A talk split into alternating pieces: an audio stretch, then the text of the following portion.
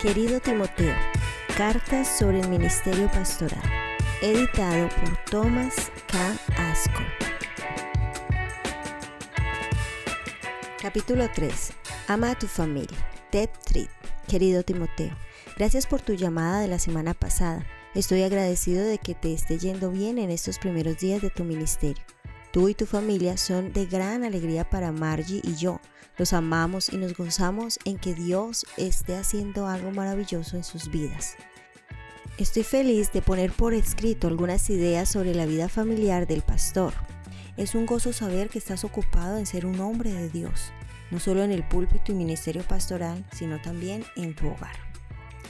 Como sabes, una de las calificaciones para el ministerio del Evangelio es una vida familiar ejemplar que gobierne bien su casa, que tenga a sus hijos en sujeción con toda honestidad. Pues el que no sabe gobernar su propia casa, ¿cómo cuidará de la iglesia de Dios? Primera de Timoteo 3 del 4 al 5. El hogar es un microcosmo de la iglesia. Las cualidades de vida espiritual que dan credibilidad a un pastor en el hogar le darán al pueblo al que éste sirve la misma medida de confianza la vitalidad espiritual que permite que su familia siga alegremente su liderazgo le dará seguridad a la iglesia de que está en buenas manos. La vida hogareña es más que el escenario para mostrar talento pastoral, es también el horno en donde estos talentos son forjados. La calidad de tu vida familiar te quitará o te dará credibilidad. ¿Puedes imaginarte que una mujer de la iglesia tenga confianza en un pastor cuya esposa es infeliz? ¿Podrían las personas ver en alguien a un guía espiritual seguro si sus hijos parecen descarriados, desobedientes, tímidos u oprimidos?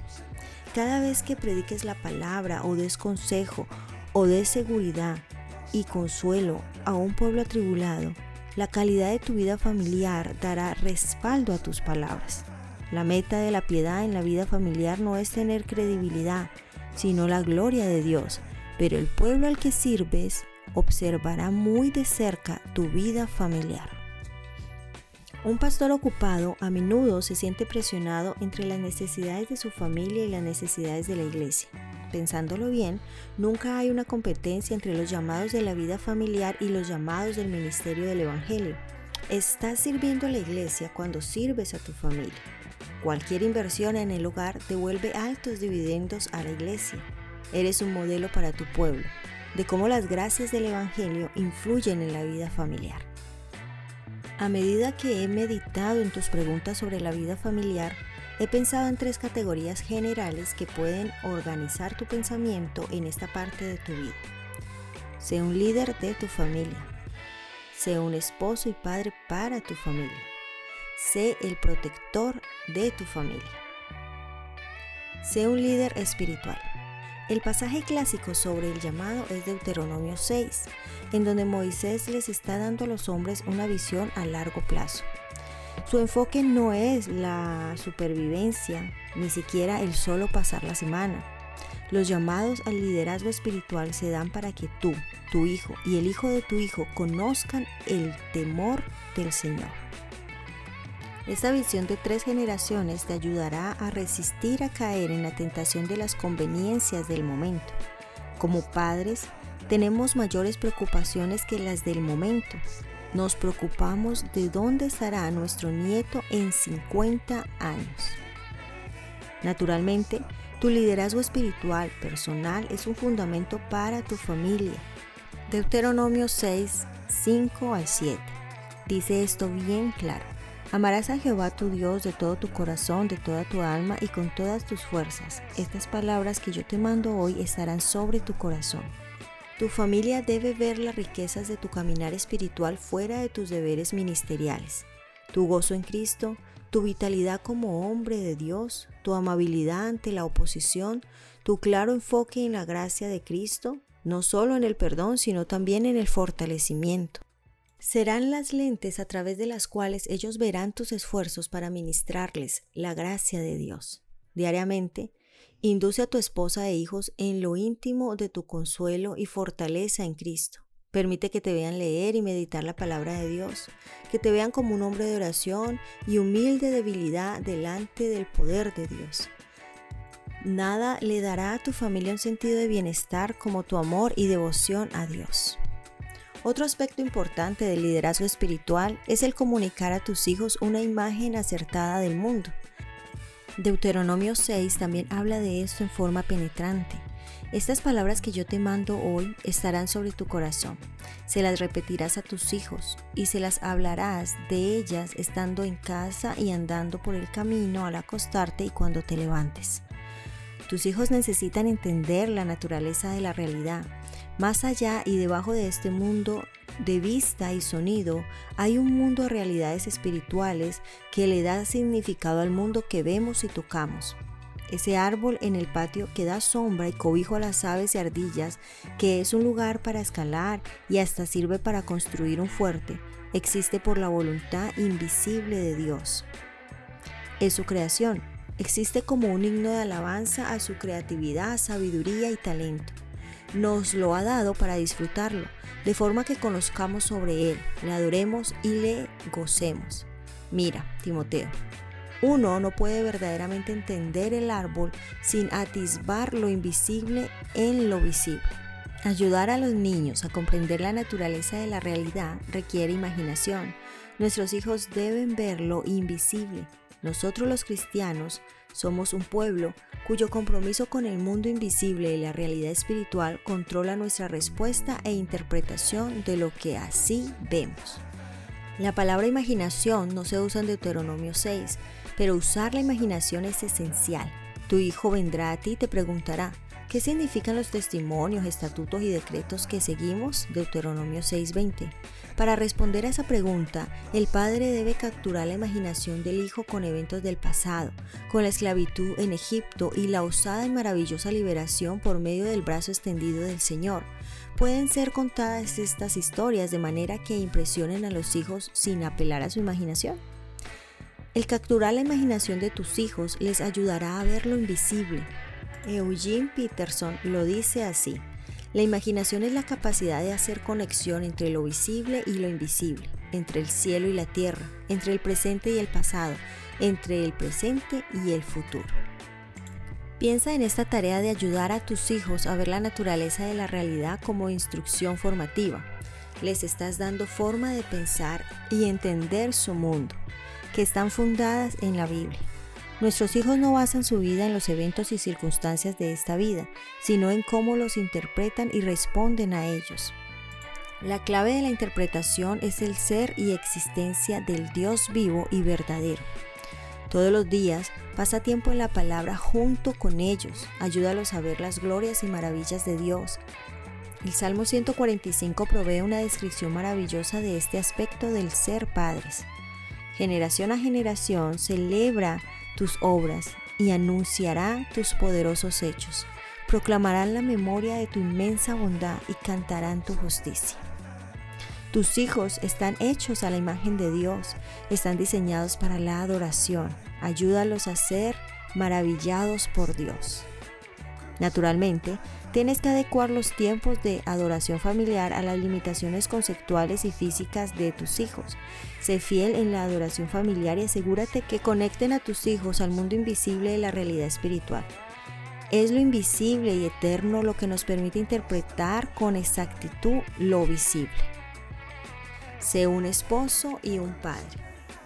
No tengo que recordarte, Timoteo, que debes entregar tu vida por María. En Efesios 5:25, Dios te llama a amar a María en el mismo amor sacrificial que llevó a Jesús a ofrecer libremente su vida por la iglesia. El ser tu esposa ha puesto muchas presiones en la vida de María. Ella vive en una vitrina. Se espera mucho de ella. La gente la mira a ella. Para poder entender intuitivamente sus propias esperanzas, sueños y temores, ella debe estar dispuesta a dar un consejo sabio o simplemente escuchar con atención. Otras mujeres la miran como si fuera una colección de consejos para vivir exitosamente. Otros esperan que ella dé validez a sus vidas. Otras le tendrán envidia o la ignorarán. A la menor indicación, ella debe tener listo el hogar para la hospitalidad, cada momento en la crianza de su hijo está sujeto al escrutinio de los ojos analíticos de un crítico o de un imitador. Ella se apuntó para todas estas presiones cuando se volvió la esposa de un pastor. María necesita un esposo, necesita un hombre que esté casado con ella, no con la iglesia. Ella está diseñada para florecer bajo el cuidado de su esposo. El apóstol inspirado, Pedro, dice que debes darle honor, vivir con ella sabiamente. Pedro dice que a medida que le das honor como el vaso más frágil, tu vida de oración prosperará. Lee la Biblia y ora con María todos los días. Toma un tiempo todos los días para pastorearla, Dale la oportunidad para hablar de sus preocupaciones, dudas y preguntas, así como de sus sueños, metas y alegrías. Métete dentro de estas cosas. Facilita la conversación haciéndole saber que las cosas que la conmueven también te conmueven a ti. Ayúdala a encontrar refugio y esperanza en la gracia de Cristo.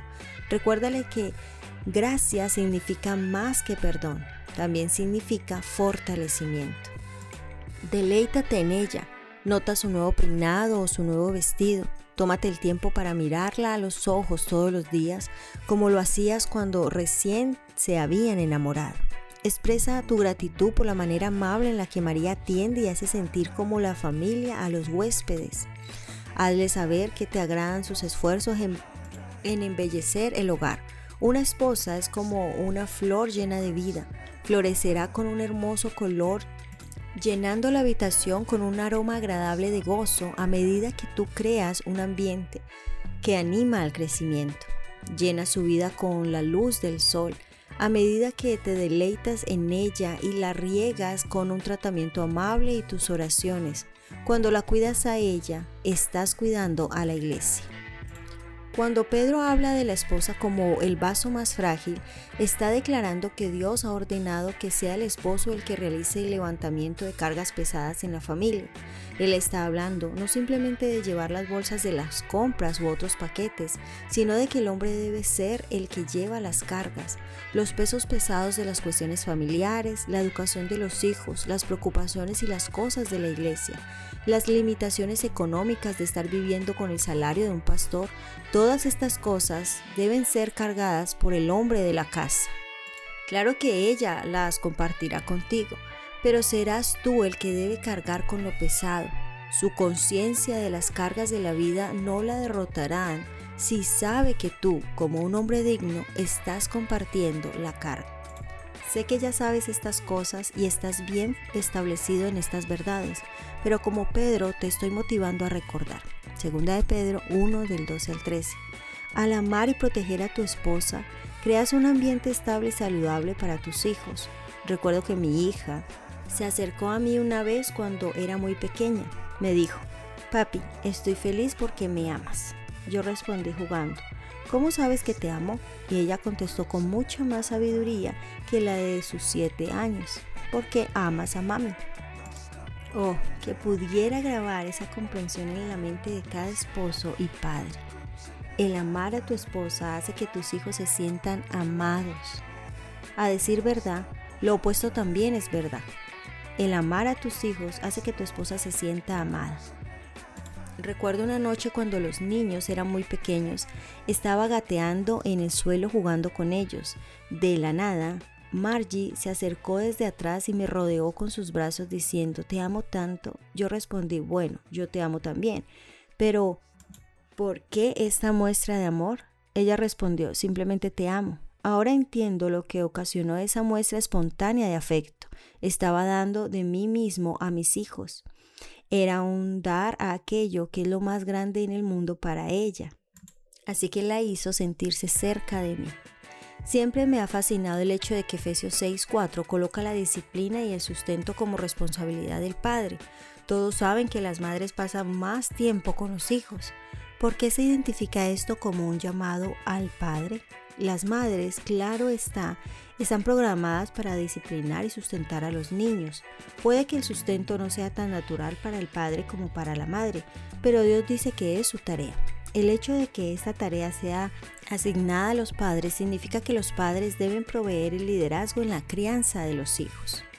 Eres el hombre de Dios para liderar en la disciplina, corrección y motivación de los hijos. Tienes una tarea importante en el compartir tu visión de esta tarea con Mari. Tú puedes ser una referencia con tus preguntas y tu motivación cuando sea tentada a ser muy permisiva o muy estricta. Puedes forjar acuerdos con ella sobre cuándo y el cómo disciplinar. El llamado específico del Padre es asegurarse que los hijos sean criados en la disciplina e instrucción del Señor. En Génesis 18-19, Dios dice palabras que se aplican tanto a nosotros como líderes del hogar como se aplicaban a Abraham pues yo sé que mandará a sus hijos y a su casa después de sí que guarden el camino de Jehová haciendo justicia y juicio, para que haga venir Jehová sobre Abraham lo que ha hablado acerca de él. Dios cumplirá todas sus promesas a Abraham, pero lo hará bajo el contexto de la acción de Abraham en fidelidad a Dios. Hay muchas etapas en la vida. Estás en la etapa de un nuevo ministerio y de las preocupaciones y cuidados de una joven familia. Habrá otras etapas en la vida a medida que tú y tu familia crecen y hasta envejecen. Es importante que seas un líder predecible, estable y con integridad. Tu esposa y familia sacarán fuerzas del verte a ti como un hombre maravillado por Dios y quien está, por tanto, lleno de gozo y confianza en todas las etapas de la vida. Sé un protector. El cuerpo humano es una maravilla de la sabiduría y creatividad de Dios. También nos da analogías muy útiles cuando pensamos en las cosas. La pared de una célula humana, por ejemplo, está de la misma forma abierta para lo deseable como cerrada para lo no deseable. Debes crear paredes de este tipo para tu familia. Algo de la protección de tu familia necesita es general, pero otra es específica en la familia de un pastor. Como cualquier familia, debes dejar afuera las influencias dañinas de la cultura. A uno de mis viejos profesores de seminario, el doctor Robert Rudolph, le gustaba decir, las mentes abiertas, al igual que las ventanas abiertas, necesitan sedazos que mantengan afuera los insectos. Necesitas darle a tu familia la protección de inteligentes y buenos sedazos para tu hogar. Ahora, mientras los niños aún son jóvenes, es un buen tiempo para que tú y Mari desarrollen estándares específicos que usarán para filtrar lo que entra a tu hogar. Obviamente, lo que unos medios anticristianos y paganos ofrecen comúnmente no pueden ser traídos a tu hogar. Incluso habrá momentos en que tendrás que regular el acceso que otras personas tienen a tus hijos. Tendrás que ser muy discreto y sabio en la forma que hagas esto. Pero tus hijos y aún tu esposa algunas veces tendrán que ser protegidos de algunas personas a las que Dios te ha llamado a servir. Si el propósito de alguien es malvado, tu familia deberá ser protegida. Felizmente, habrán pocas ocasiones en que este tipo de protección sea necesario. También, si no quieres quedarte sin ningún tiempo de familia, tendrás que proteger dicho tiempo. Asegúrate de organizar tu vida y ministerio de tal forma que te permita pasar más tiempo con tu familia. Ellos necesitan el tiempo contigo, tiempo de jugar y tiempo para la alegría sosegada del pensar, la contemplación o la lectura de un buen libro juntos. Es importante que haya momentos en tu familia, salvo una emergencia, en las que papi sencillamente se encuentre en casa, que esté en la casa sin ningún otro plan que disfrutar de su familia. Algo de esta protección se realiza con una simple organización de tu tiempo y con el reservar momentos en los que no estás disponible para la congregación a la que sirves. Es una buena idea que la congregación a la que sirves Sepa que hay momentos en los que es mejor no llamarte y otros momentos en los que sus llamadas son bienvenidas. Habrá excepciones de emergencia, tales como enfermedades o muerte o una dramática crisis familiar, las cuales sobrepasan tu programa, pero es un buen ejemplo para los hombres que sirven y un estímulo para sus esposas el saber que el pastor tiene tiempos familiares y los protege. Sería muy prudente para un pastor con hijos pequeños el mantener su estudio de oficina de consejería en el edificio de la iglesia. Si trabajas en casa, estarás distraído y no serás productivo. Tus hijos no entenderán por qué papi no puede salir a jugar. Si trabajas en el edificio de la iglesia, entonces cuando entres a casa es para estar en casa. El hogar de un pastor está concebido para ser un hogar abierto Tú quieres que tu familia se goce en ser hospitalarios y en usar cada don para ministrar la gracia de Dios a otros. Primera de Pedro 4 del 9 al 10. Por esta misma razón es importante que protejas a tu familia de perderse en el servicio a los demás. Hay una obvia tensión en esto. Tu hogar debería estar abierto para que otros puedan ser animados con la belleza y el gozo de una vida piadosa en el hogar. Al mismo tiempo, tu familia necesita tener el orden de una agenda ordenada y predecible. Si puedes mantener un balance apropiado en esto, encontrarás que el hogar de un pastor puede ser un lugar maravilloso para ministrar el Evangelio. En una cultura en la que la vida familiar se ha deshecho, la gente está hambrienta de ver una familia en la que haya gozo y amor de Dios y a los demás. Tú puedes cultivar en tu familia un amor cordial en el usar el hogar y la familia como un lugar de servicio a otros.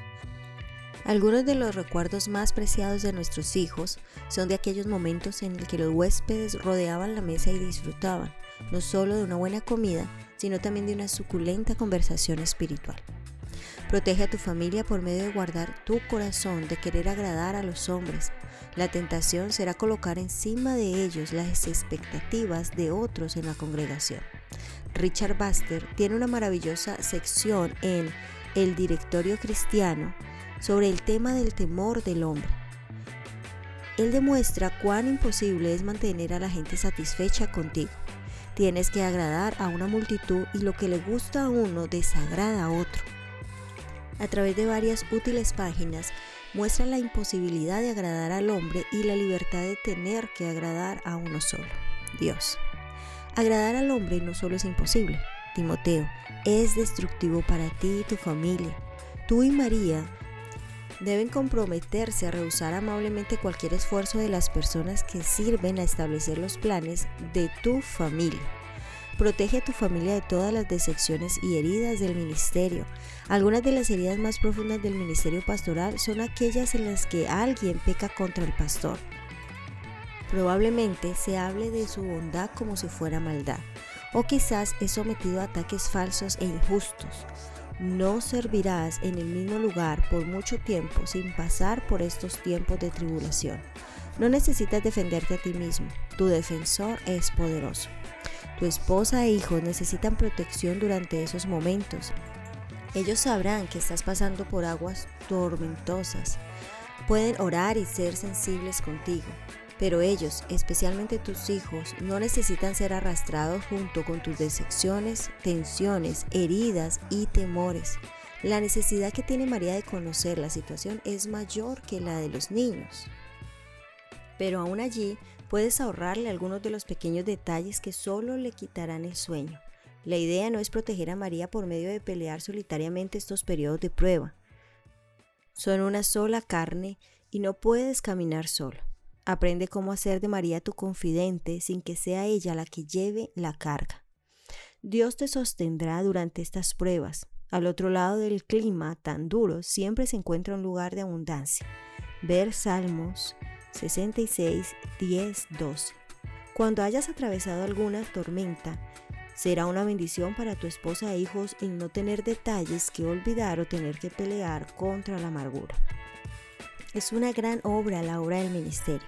Seguro que hay pruebas. Dios nunca nos deja ir tan lejos sin ayudarnos a ver nuestras debilidades y profundas necesidades de su poder y de su capacitación.